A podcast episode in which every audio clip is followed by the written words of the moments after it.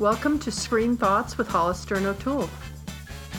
Another big week at the cinema. Yes, it was. Did you hear Julia Roberts is making not only her first, but two forays into television? No, what's she doing? Yes, one is in production over at HBO, and it's called Today Will Be Different, based on the Maria Semple novel. Huh. Her other one is called Homecoming, and this one I find super interesting because it's based on a podcast. Really? Yes, it was a fictional podcast that came out in November of 2016. They just started up again with the second season, Mm-hmm. and it stars Catherine Keener. Oscar Isaac, Oh my gosh. David Schwimmer, Amy Sedaris. Yep, and they did something very interesting.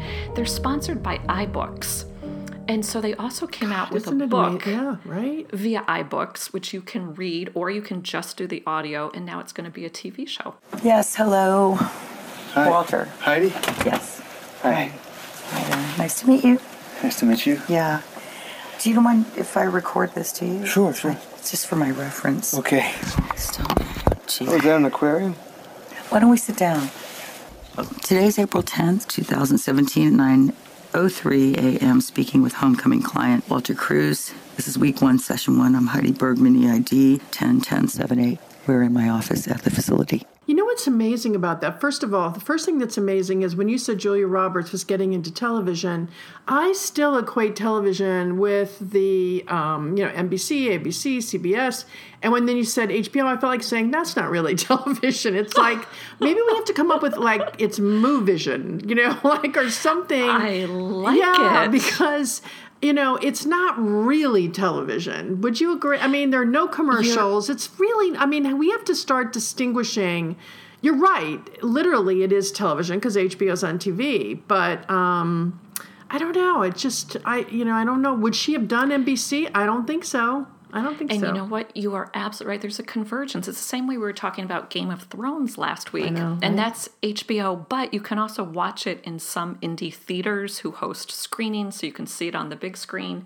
And the second series that she's doing, Homecoming, that's going to be on Amazon. So you're right. I think that's part of No, your straight, yeah, vision straight. as well. I mean, you know, Julia can do HBO just like Reese Witherspoon can do HBO, but she would never have done ABC Monday Night Film. Do you know? You know what I mean? Like, Mm-hmm. I don't know. They're not quite quite there yet. Interesting. Really, that's great. Good for her. Well, speaking of this crossover, this is some kind of exciting news. They just announced the president of the jury for the 74th annual Venice Film Festival. Did you see this, Hollister? no, who was it last year? Last year it was Sam Mendes. Ah, Sam Mendes. Okay. Mhm. So guess who it's going to be this year? Alec Baldwin. You know, it's actually going to be a woman. Oh, well, there's a shocker Yeah. right there. I Wait, know, Miss first time Reese in 11 years. That's a very good guess. Annette Bening. Oh, huh. Now, Hollister, I always forget the Venice Film Festival is the world's oldest. It's four years older than the Cannes Film Festival. And I was kind of excited about this. Guess who they're going to fet this year? Two people with Lifetime Achievement Awards. I have no idea. They might be older than the festival. Jane Fonda Okay. and Robert Redford. Oh, that's nice. So this yeah. this goes back to your Moovision concept again. They're going to screen their new movie. They're doing another movie together called Our Souls at Night. It won't be in competition, perhaps because it's being brought out by Netflix. Well, right. and they- Yeah, they can't put it in exactly. So now here's my little trivia for you right off the bat. Okay. Do you know how many movies Jane Fonda and Robert Redford have done together? Um, let me think. Three. yes, correct. ding, ding, ding. So this will be their fourth. Oh my God! Huh? And by the Yep. way, I can't name any of them. I just made it up. I bet you can. Well, you're absolutely right. So the first is from 1966. This goes to show how long they have both been, you know, at the top of their fields. The Chase, which starred Marlon Brando. Uh-huh. The next year they did Barefoot in the Park, and then in 1979 they did The Electric Horseman. well, there you go. Uh, well, you know, maybe there's a reason it's been that long. I don't see them together, but that's okay. You know what? I don't have to. Other people need to. I like them together, so I'm excited to see it. Cool. Very cool. So that wraps up our news, huh? Unless you got something else. You know, I got nothing for you. Nothing. You always have I know, but I don't I have no scoops. I was just too busy. I was too busy watching film, going to film, and packing because I'm moving, moving, moving. So They say that's like like the second most traumatic thing that could happen to a person. You know, I've moved about 40 times in my life, so it's never been traumatic. But this time, I just keep walking around looking at rooms going, my, what will I do with that? Should I pack it? And I haven't done much. But anyway, Moving right along. Are, are you in a witness relocation program? yes, I should be, actually. I absolutely should be. Uh, but here we go. We're going to move into. I did watch Ozark, and did you? I did. Speaking of a family on the move, that's kind of a big plot point in this new series on Netflix. Money. That which separates the haves from the have nots. Patience, frugality, sacrifice. It's so funny because I started watching it, and I had watched maybe the, the first three or four episodes of Breaking Bad, mm-hmm. and then I didn't carry on with it. I just felt like it. I don't know. It, I just after the I don't know. I the last two episodes that I watched, I couldn't get into, so I didn't get into Breaking Bad. But then I thought.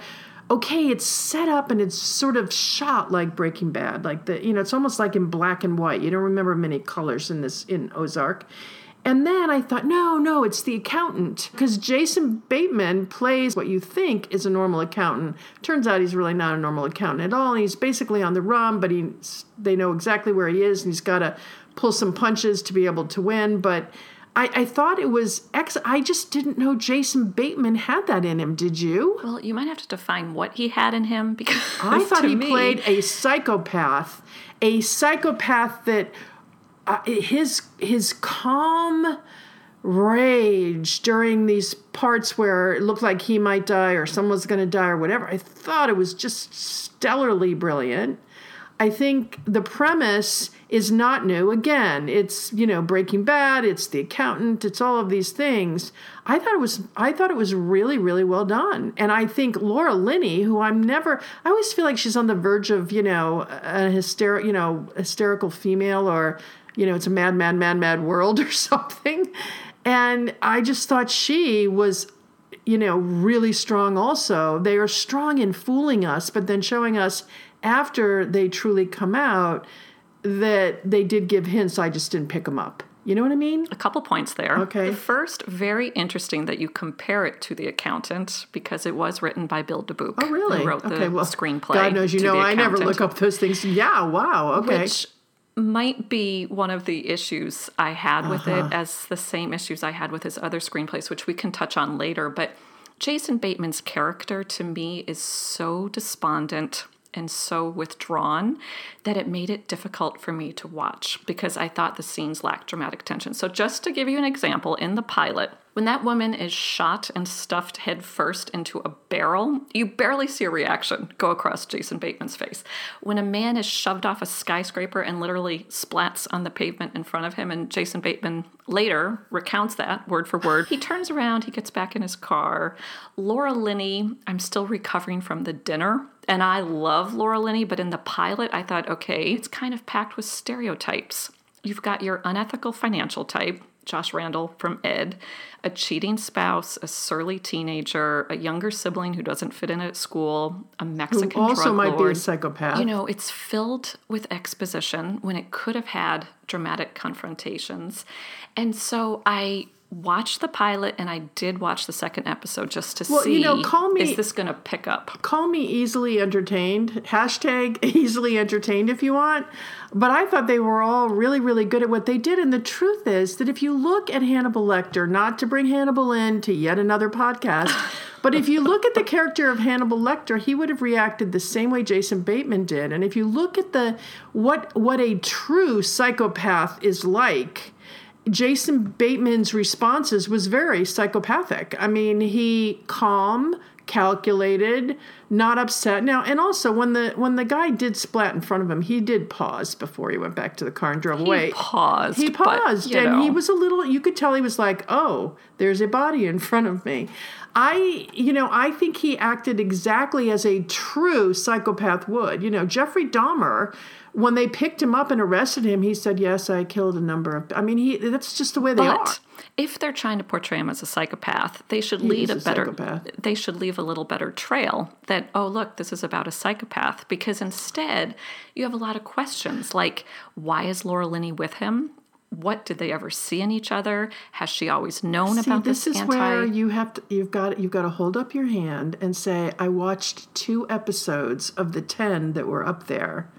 So the answers to your questions come a little later and you know what? Well, they talk about a slow burn. I can hold up my hand and say I gave this two hours of my life, which was longer than Dunkirk, and I should know by now what's going to happen. But this amused me, Hollister. Guess what else Bill Dubuque wrote? um okay, the accountant I'm feeling kind of nostalgic about this. Okay, I don't know. Here's your clue.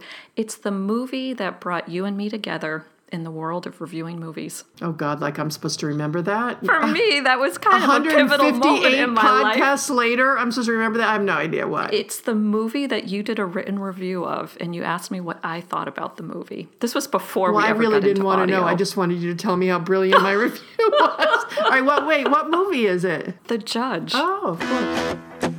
The infamous Hank Palmer. The jaded lawyer with no respect for the law. So, Grandpa Palmer's dead too? No, Grandpa Palmer's dead to me. It's like a figure of speech.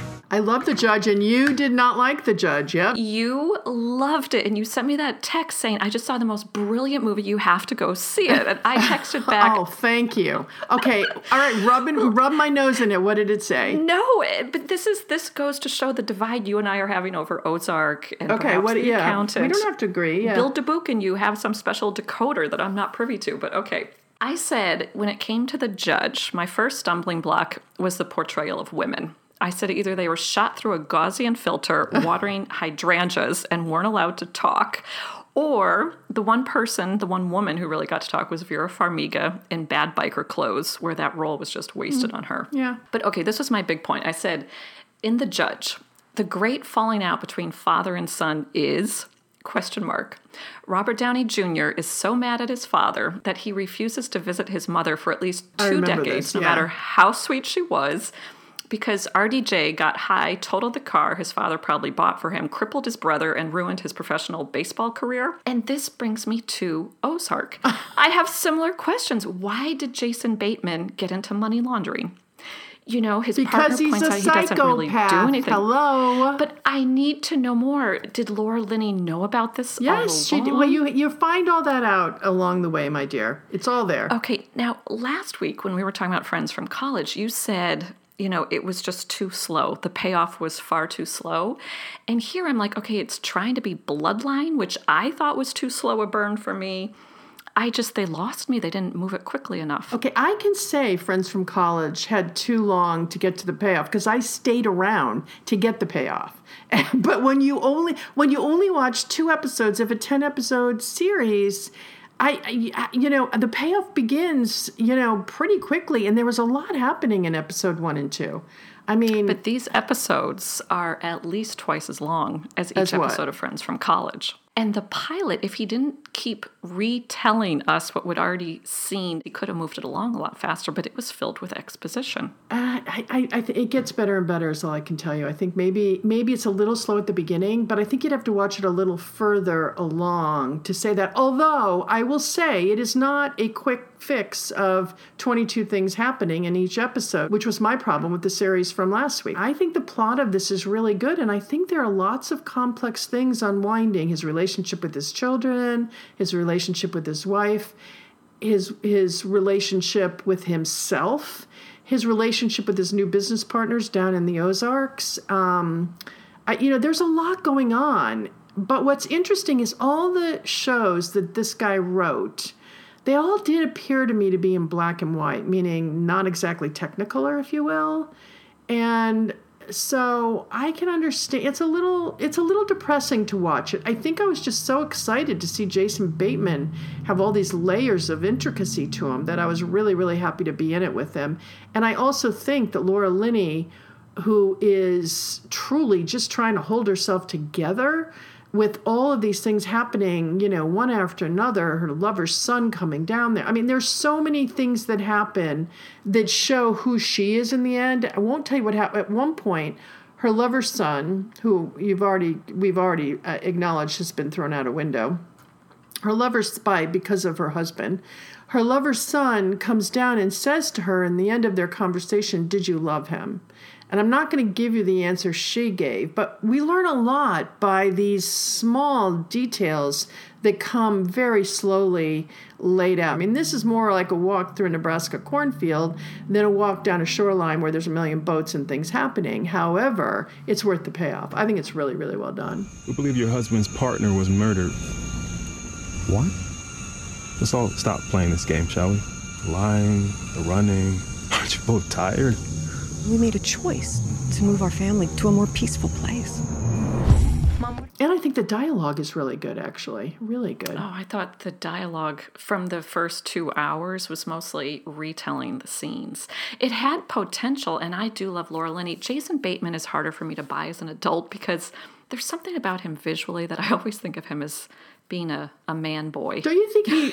Oh my God! I'm not gonna. Shh, don't tell any. Nobody tell him what she said. Could hurt. You could really hurt his feelings saying something like that. I'm sure I could, but if he's a psychopath, you told me they don't have feelings. Well, he, so no, they have feelings. They just hopefully yeah, he's they still in just character. Keep them to themselves. But okay, don't you think Steve Carell looks a little bit like Jason Bateman? Um, I don't Is know. that a maybe big resounding no? Not so much. Maybe mixed with Ewan McGregor and Michael J. Fox. Yeah. I I have never seen Jason. I've seen Jason Bateman on television. I mean, I've seen him. I knew who he was, but I I don't think I've ever seen him on anything. You didn't see him in This Is Where I Leave You? I don't think I did. Should I have? You saw him in The Family Fang. You did a, a write up on that one. Arrested I- oh, Development. uh, so I don't think I've really I've seen him maybe on talk shows, but I, I've never seen him. So I was delighted to see that the guy has some chops. I thought he had some acting chops, and I think when he's sitting there, a getting you know trying to sell the guy and giving him a chance to save his own life, I you know it's like yes, well done. This is just another betrayal, isn't it? How long you been planning this? You have walled me out. Did you think Laura Linney and he were a believable couple? I did, especially later on. In other words, now that I know them for 10 episodes, I do think they're a believable couple. I do. But do you think it should take that long? Well, no, I, I, I believe them in episode, I, probably believe them. Yeah, I believe them in episode three, four, five. I, I mean, I don't know what episode I believed it, but it wasn't at the end that I believed it. I believed it pretty much. You can see that they had two children together, they went different ways. Um, you know, I don't want to give a lot of plot spoilers away, but there's one thing. There's a scene at the beginning where he's watching, um, he's watching porn on on his computer, and it turns out later there's a huge reveal later that makes so much sense around so many things. It's like More than you knew halfway through that episode. Oh yeah, absolutely. It's like they do tie it up brilliantly and you again you were given these leads and these ideas you just didn't know how to read them. And so I think it's interwoven beautifully into a, a long-term plot for sure. I really liked it. Really liked it. Let me ask you this. If if this had dropped under the traditional TV schedule where it was one episode a week, would you have ever tuned back question. into episode two I don't know. I don't know. Probably I would have. I think maybe when you control fast forward, then maybe in a series like this that drops all at once, you can just see what the payoff You know, it might have been the psychopath. Like the minute I realized he was a psychopath, which was three quarters of the way through episode one, when I realized how easily he looked like he was the honest one compared to his partner, and it turned out he was as dishonest as his partner, I was like, okay, gotta know who that guy is. I probably would have watched it. Yeah, I probably would have. It's doing very well. It's it's uh, it's getting a strong positive response. Marty, where's my five million dollars?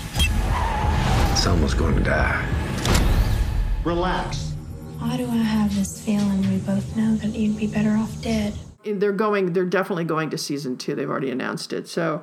But you know, you don't have to like everything that I do. We can like different things, right? well, seeing that we came together in this little venture over the judge. Oh, right. I think that was our founding principle. Well, isn't it interesting though that he wrote that too? That is sort of wild, isn't it? Mm-hmm. Uh, I wonder if there's. A, I wonder if there was a psychopath in the judge. I'll have to go back and watch it again. Maybe there was. Who knows? Okay, but we did go to a movie this week. Do you want an intro? I have the feeling on this one, Hollister, that you should Oh do. no! Did you not like Dunkirk either? I can tell you what I liked about it. And I just want to give this caveat that no matter what I am about to say, my comments only go towards the movie. So, I mean, please do not let this be a reflection on the real life Oh, heroes yeah, no, or the always, historical always, oh, yeah, significance yeah. or Always, always, any always. of that. And even I feel bad about that because in my screening, there were actually quite a few World War II vets. Hmm. And that to me was perhaps the most moving thing about the movie.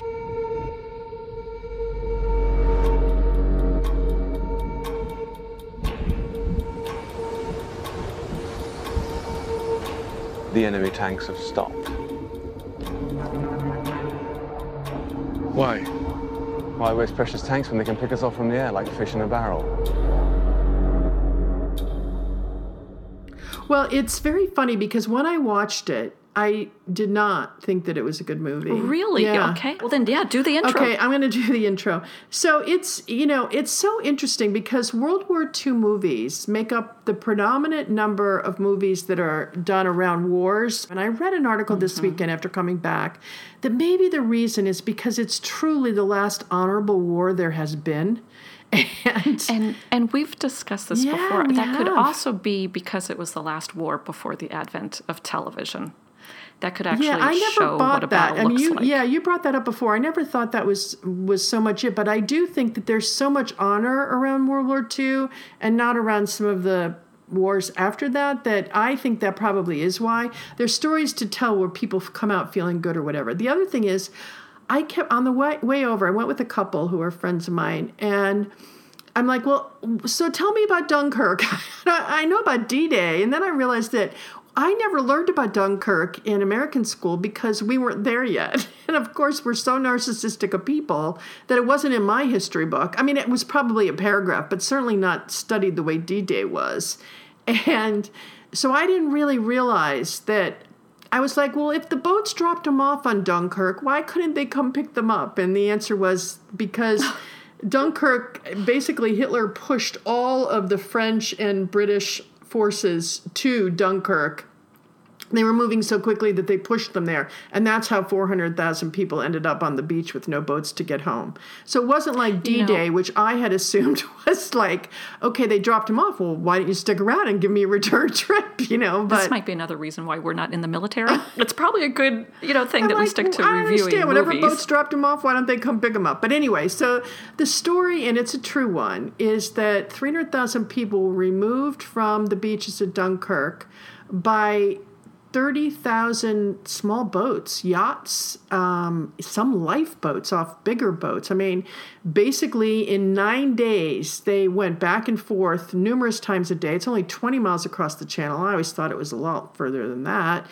And so it was one of the big deals that had ever, you know, I mean, it, it, if if all those men had perished, the result of the war might have been very, very different. And interestingly enough, the German troops did not push forward and annihilate them, which they could have easily done with, you know, air power and everything else. And they didn't do it because they thought they had these tanks that could really hurt them, or there had been one resistance by the British that wiped out, you know, a, a, a chunk of, of Germans. So they thought they were much stronger than they were. So they didn't come after them. And that's how that was allowed to happen. Because I kept saying, why did the Germans allow them for nine days to do this? So this story is like a day in the life of these of, of these rescues. It was done with with some kind of cinematography that Chris Nolan, who did the movie, said he wanted to do it in this movie so that you couldn't watch this on TV and get the same effect. So this was a huge blockbuster, more than 100 million taken in overseas and in America in the first weekend. And but a good chunk of it were in the um, 3D uh, IMAX theaters. I will definitely say the strengths of this movie are the cinematography, the costumes, the aerial photography, the explosions, let alone the real life heroes behind the story.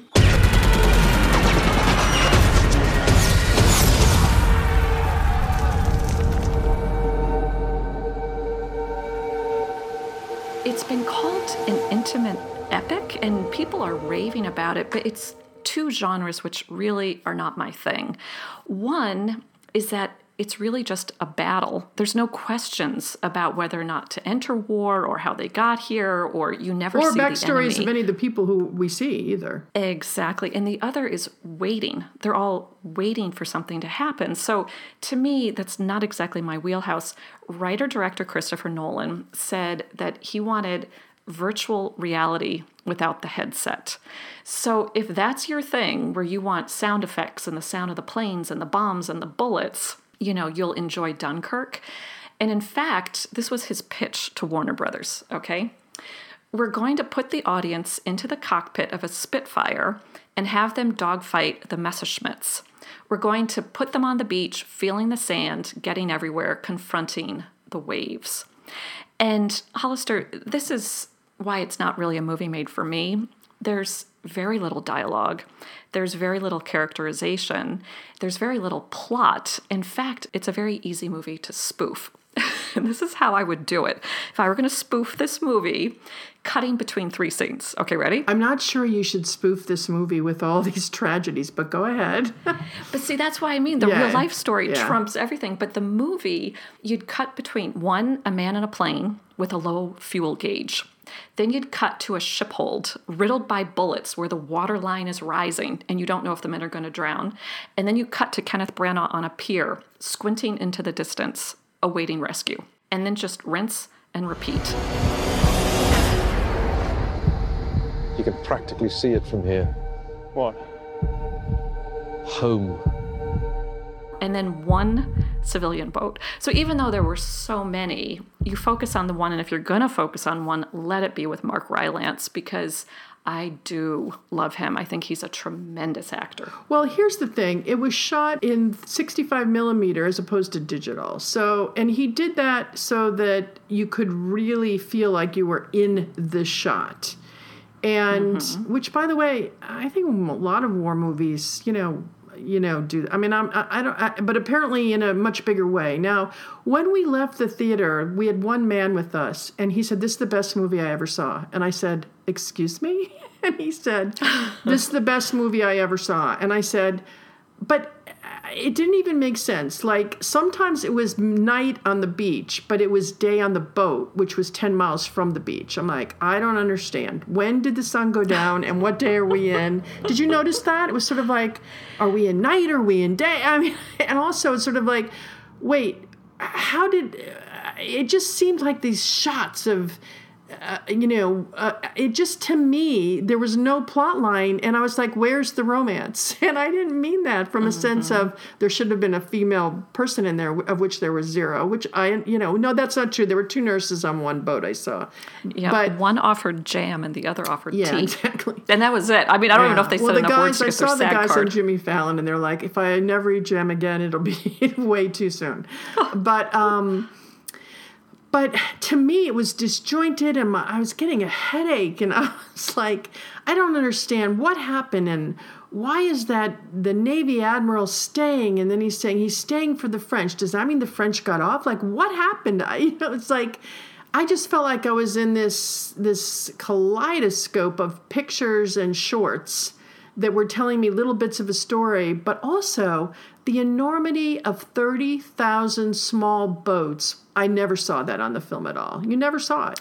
And as far as the I film know. showed, maybe there were three Spitfire planes, and that was it in the entire experience of Dunkirk. I mean, it didn't what- in his in his desire to show individual experiences he missed the overall picture of the enormity of the whole thing and to me that was a mistake in this because there's not a lot of stuff out there on dunkirk you need to have a I- beginning a middle and an end I could not agree more. So, because you never leave the battlefield, there is no context. I would have loved to have seen Winston Churchill give one of his most famous, rousing speeches ever, because this to me is something really interesting. Churchill became prime minister two weeks before the Battle of Dunkirk. Well, and if it had failed, everybody says he would have been ousted. He was on very tenuous ground anyway. And so Dunkirk was, we would have had a different prime minister, which could have made a different outcome, no question. Right. I mean, his government was completely Yeah. in disarray when he took over. Talk about a huge decision that you have to make, as opposed to, okay, we're already in battle. Everyone we see is on the same side. All the characters are interchangeable along Well, and Chris haircuts. Nolan would say he didn't have time to tell that story. He was just there to tell what happened at the battle and nothing more. He definitely had time. And even when you think about the scope, they hoped to evacuate 45,000 at best. And the fact they saved 338,000 lives, that is huge. So I did appreciate the fact that the gore level was a period gore level. So the same that you were saying about World War II being the last honorable war, at least it's not like modern day gore, like the Hurt Locker, where you see heads exploding. No, you didn't see any helmets. hands on the beach or any of that stuff. Yeah, it was good. Right. Yeah. You you don't see Yeah. any of that, but you don't see interesting debates. I also never saw anywhere place. near 400,000 people. It seemed to me there were lines with tons of space between them of 25 men. It just didn't make I it just didn't come together for me, but at the same time when you hear Chris Nolan talk about what he was trying to accomplish, his goal was to accomplish what he says he accomplished, to say nothing of the fact that it's so many people are going to this film. And again, you know, Cliff, who attended it with us, who said, This is the best film I ever saw. And I'm like, Oh, you know, by the way, normally when he comes to movies with us, he falls asleep halfway through. He didn't sleep once. And uh, so, uh, you know, I, I recognize that this just might not have been a good film, quote, for me you know, and maybe it's a new way of telling a story where there doesn't have to be a beginning, a middle, and an end. But even at the beginning, did you notice when it said one period and it said the mole? Yes, I could have done without those Okay, well, to say nothing of the fact that I figured then that the kid who was running through was a mole from Germany. It didn't. I didn't know that the mole is the beachhead. I mean, that's that meant the beach. It was, and I'm like, well, if you're not, if you're someone like me who's totally, you know, not well read on and versed on these these situations, it was sort of like I got so confused because I thought this was going to be a story about a German mole at Dunkirk. and there really is no story. It is a masterclass in visual filmmaking. Exactly. But I really enjoyed the opening. So when you see that soldier and you can tell he's wasn't a mole so after all. parched, Yep, exactly. and he's trying to sip out of that rusted garden hose in that abandoned village because it's under attack. And all of a sudden the bullets start firing and you see him running, you think, okay, I'm I'm rooting for this guy who's already sympathetic to us in one shot, you know?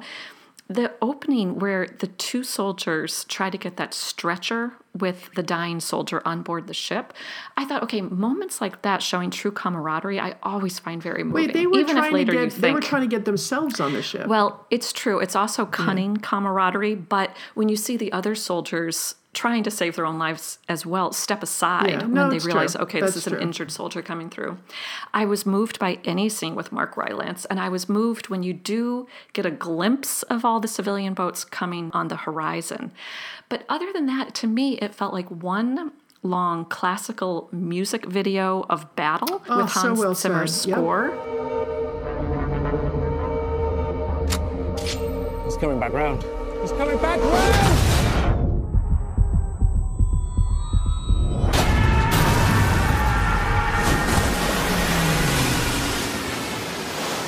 You know, where Hans Zimmer had me on high alert throughout the movie. You know, he won the Oscar for Lion King. He's worked with Christopher Nolan before on Interstellar, Inception. We talked about him a little bit in our podcast about that documentary about scoring a movie. Mm-hmm. You know, without Hans Zimmer's music, without the cinematography, there's really no story to recap.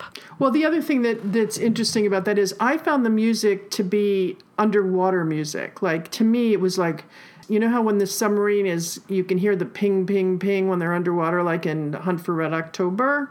I found the mm-hmm. music to be underwater music and way too pushy for me. It was like, okay, I get what you want me to be feeling here, but here's one thing I would like to state that I think was the strongest part of the movie for me is that I've never seen a World War II movie where I felt the enormity of the number of people. Normally, when you see a World War II movie, you're following the plot of two or three people, and all the other soldiers are sort of background people, and you're not really thinking about their lot in life and being there. Whereas this movie, when you're under, when you're inside the hull of one of the boats that's leaving, you're so close up with all the guys, and they all have the same presence on the screen, meaning there is no quote star in that moment. And the enormity of the number of people was just huge. And I started to cry toward the end because I realized that all this suffering in World War II and in basically all wars, all this suffering was caused by one bad guy surrounded by five other bad guys. I mean, the fact that one guy, Hitler, and his band of merry, terrible men can cause such carnage for millions of people, all of a sudden I thought, how does this happen?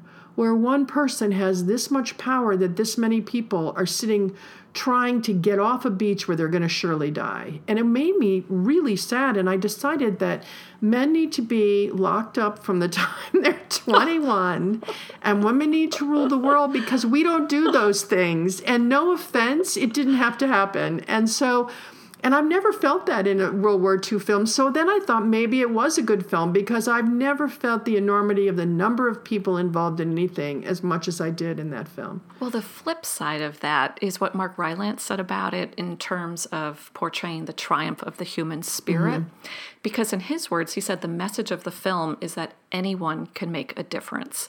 And it certainly showed the strength yeah. of the civilian spirit. It didn't show the military necessarily in the best light. But you know, well, I, I did meet my that. next husband in the film. I figured you would have already figured that out by now. And it's not Mark Rylance. Are we going to have to fight over him? Where are we going? Dunkirk.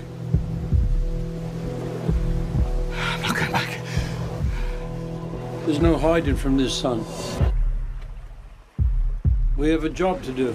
Yes, it is, but he's mine. Oh, I claimed him no, first I'm because sorry. I saw him in Boeing he Boeing is going in 2008. To be my next husband because that's the guy I've always wanted. He is such a talented actor. When I saw him in Boeing Boeing, that was one of his three Tonys. It was such a comedic role, uh-huh. and here he had such gravitas oh my God, and yeah.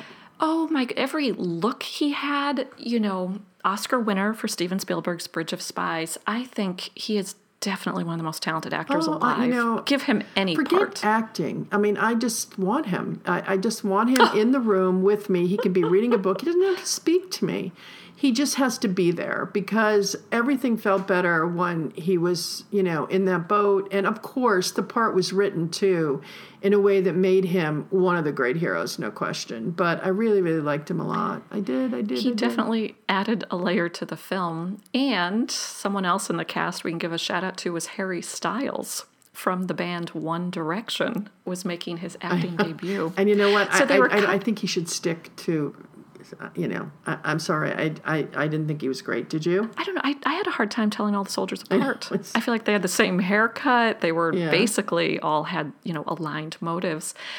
But I have a suggestion for our Blast from the Past film Uh-oh. for this week. Okay. No, it's not an uh oh. This was the first Christopher Nolan film I ever saw. He also wrote and directed this one. It was Memento, which I think to this day remains one of the most original movies I have I never saw ever it. Should I see seen. it? Awake. Where am I? Some anonymous motel room. I guess I've already told you about my condition. Oh, well, only every time I see you. It's my memory. Amnesia. No, no, no, no. It's different from that. I have no short term memory. I know who I am, I know all about myself. I just. Since my injury, I can't make new memories. Everything fades. I've told you this before, haven't I? What's the last thing that you do remember?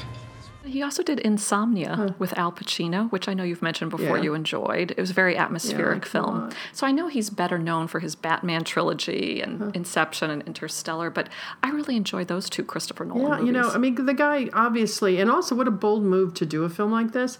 But we should also say that this movie is the first film this summer without any franchise potential to top the domestic box office all summer.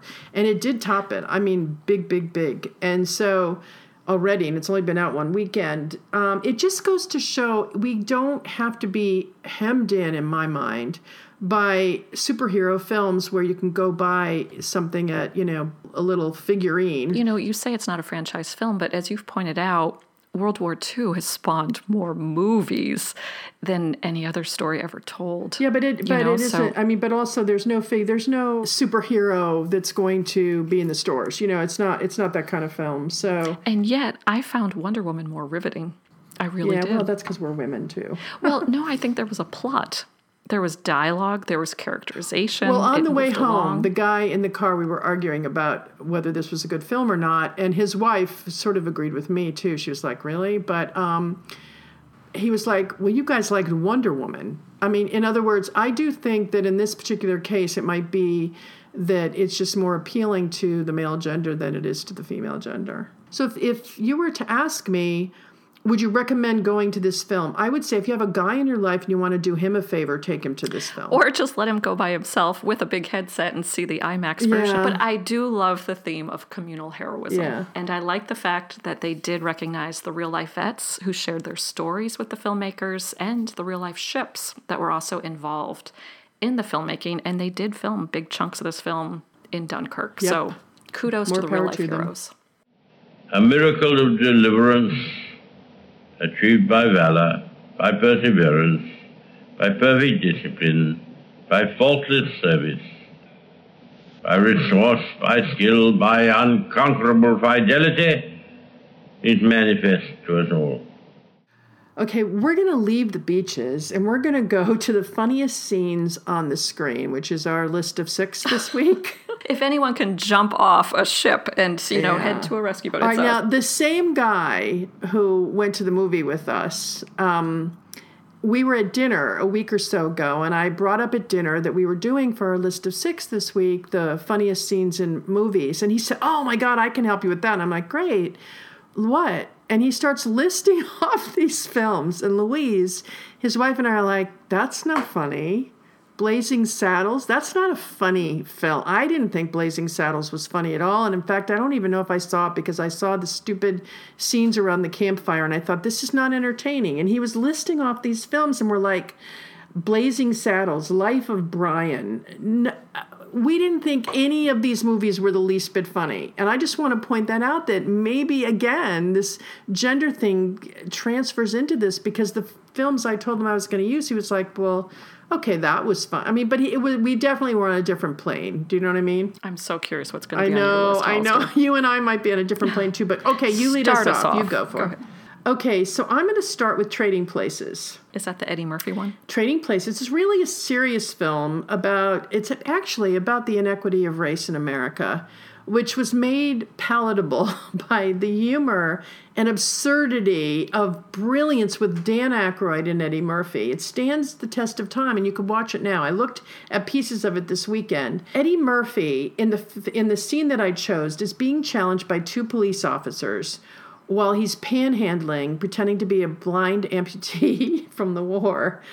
They lift him off the cart he's, you know, wheeling himself on, and his legs come down, and he says, "Oh my God, I can walk, I can see," and he, and it's just very, very, very, very, very funny and very well done. I appreciate this. Oh, this is beautiful. I can't believe. Thank you. I don't know what to do. Glory be to God. Praise Jesus. You know, Hollister, if you felt a chromosomal divide between your tastes and Cliff's, yeah, he and I might have Oh, all right, whatever. bigger Are you telling me you thought Blazing? You did not think us. Blazing Saddles was funny. I've never seen Okay, the movie. exactly. Wh- All right, what? All right, what do you got? Come at me, girlfriend. Okay, I'm going to start with something's got to give. To choose a scene, I'm going to choose the hospital scene where Jack Nicholson is totally loopy okay, I think on his that's really funny. I think that's funny. Keanu Reeves says to Amanda Peet, Your dad's gonna be okay. He's not my dad. I'm sorry, your granddad's gonna be okay. You know, and there are other funny scenes in that film too, like when when the doctor's Mm-hmm. passing out the water, and they're like, "Thank you, doctor. Thank you, doctor." I mean, you know, no, it's filled with funny scenes. It is. There are lots of, of and I and the schmatas comment in that. You're right. That film is filled with funny moments. It definitely Okay. is. You you you win Thank that you. round. Okay, you win that round. Okay. but I I'm still sticking with training. Okay, I'm going to move on to When Harry Met Sally. Oh, I'm so glad it's on your list. I mean, how do I know I know? Because they. Yes, because they. How do you know that they're really. What are you saying? I think it's one of the best combinations of leading actors, in my opinion. Meg Ryan was at her best when she was paired with Billy Crystal in this film. And but what's also fun is I looked it up, And the scene where she performs an orgasm in the in the diner, really loud, and which would never, quote, you know, of course, would never have happened. But it started in rehearsal where Nora Ephron, who you know, this is this is an interview now with Billy Crystal, and he says it started in rehearsal where Nora Ephron, the screenwriter, who is so great, said to Rob Reiner, "You know, women fake orgasms," and he was like, "Well, they haven't faked one with me." and she's like, "Yeah, they." Ha-. I mean, the conversation actually took place. So then Crystal said, um, Rob said, I want. So they decided to do it. Like he and and um, Meg Ryan decided to do it, and Meg said I should do it in a public, you know, a pub, public place. So although when the actual filming began, it was apparently a really rocky start. Like she wasn't good. So Crystal was like, Meg was a little nervous. So well, it was just so so. You know, it just wasn't good. And then even the second attempt failed you know, as he he referred to it as a lackluster faked orgasm might one might attempt 12 years into marriage. I thought was pretty funny. So Reiner, the director, jumps in to say, "I'm going to show you how to do it." So he was like, uh, "I want you to do it this way, like this," and and. And Billy Crystal said he sat down opposite um, Billy Crystal. So now it looks like I'm on a date with him or Sebastian Cabot. he has an orgasm that King Kong would be jealous of. And then she got in and did it. So, and then apparently everybody stood up and cheered in the room. So it was a, a very funny interaction of it. was added in after a conversation that Rob Reiner had with writer Nora Ephron. So I thought was my second choice. That really was what made that screenplay so successful. Was, is right? they really yeah. represented the male and female point of view. And of course, Rob Reiner's mother has what's perhaps the most famous cap to a scene ever. I'll have what she's having. I'll have what she's having. yeah. Right. So, you know, it's a great choice, Hollister. It was on my list. And for anyone Oh, it was on your who, list? Oh, good. Mm-hmm, for anyone who wants to know more, they should check out our Nora Ephron tribute, where we did a special podcast yeah, to the late great Nora Ephron. Definitely. And if anyone wants to see where it happened, they go to Katz's Deli on the Lower East Side in New York.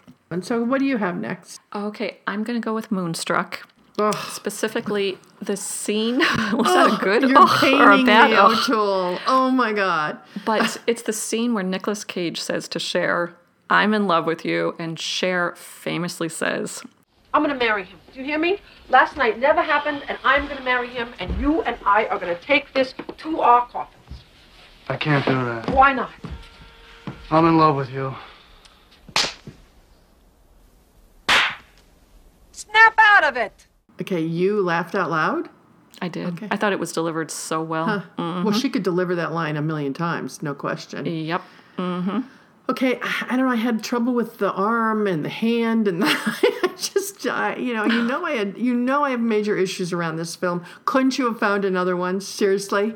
And yet you made it through Trading Places. I know. You know. I know. I know it's true. I know, but that was really funny. I'm telling you, it was really funny. Okay. All right, I'm going to end with Silver Streak. Oh, I never saw that. Okay, so everyone always thinks of Richard Pryor as the funny one between Gene Wilder and him. But Silver Streak, which was ni- circa 1976, I saw it on Christmas Eve, 1976. There was a scene in the men's room where Gene Wilder is trying to disguise himself as a cool black dude.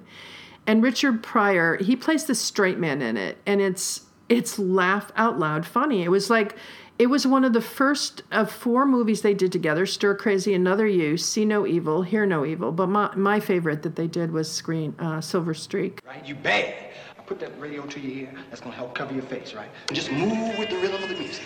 Move your body with the rhythm of the music. That's all you got to remember, okay? Let me see you try it. Step to the music. Step to the music. Yeah. Step to the music. Stop which also starred Jill Clayburgh, which I think she was at her best. I think it was a really good moment for her. But when the scene where his name was Grover, and so I, I read this and I thought I should should quote it out here now. When the scene where Grover puts the shoe polish on George's face to make him appear to be black was first filmed, a white man walks in and believed George was black. So Richard Pryor was uncomfortable with the scene and felt it should be funnier if a black man walked in and is not fooled at all. So Pryor asked Arthur Hiller for a reshoot, but Hiller said no. Pryor walked off the set and refused to return to filming until the scene was changed. Hiller relented, and Pryor's idea was used for the final cut, and it makes the scene. This black guy comes in and says to the guy, says to him, you know, you know, you, you need to get help. You know, like what, it's just really, really, really a good scene. And what's funny is I chose this Silver Streak, and it turns out in my reading around Silver Streak, it turns out that Richard Pryor and Gene Wilder were supposed to be in trading places. Really? Yes. And then um, Richard Pryor had another engagement, so they brought in Eddie Murphy. And then Eddie Murphy said, I don't want to work with Gene Wilder, and then brought in, um, you know, his own choice. So I just thought that was so funny that the two movies I chose happened to have had some sort of similar something Well, or other. I don't Speaking of similar, my last one I kept a backup because I figured would double Yeah. on when Harry met Sally. So mine also has silver in the title, but I know you're not going to be happy with my choice. Wait, wait, wait let me guess. Silver. Do I know this film? Mm-hmm. Uh oh. you didn't like Oh it. Oh God. Okay, then go ahead. What is it? Silver Linings Playbook. Oh. I'm putting in the dance scene because just when you Okay, think, it was fu- laugh out loud. Fun. I did. I laughed out loud. Thank you. I mean, just when you think it's not possible to make another dance scene and yet another romantic comedy that could make me laugh, that one made me laugh. And also, can I just say, Jennifer Lawrence did it. You know, the woman is fearless. That was fearless acting, Mhm. even more so than his acting. She was fearless in that scene. I, I- you know what? I think it's brilliant. Great. I think it's a brilliant That whole choice. cast was such a strong ensemble. I think it's a cast. brilliant choice. Brilliant choice. Well, then I'm gonna I'm gonna end on that up note before I can just go down from here. Well, also, I'm going to put the um, I'm to put on social media the clips from these movies, just so that you can all write to us and say how strong my movies were, even if you haven't seen them for next week. I was gonna say, so you all can write and tell us what we missed. Yeah. Screen thoughts at No, gmail.com. I actually like your choices, except for Moonstruck, which I think you did just irk me. I love Moonstruck. Yeah, I know. I, you know, I, I don't know how to help you through that. I'm pretty sure I could say Moonstruck and you would just shove me off the rescue boat. Excuse me, I save you all the time. You would have given my spot on the boat to Hannibal Lecter. Well, you know, that's a close call. It's true.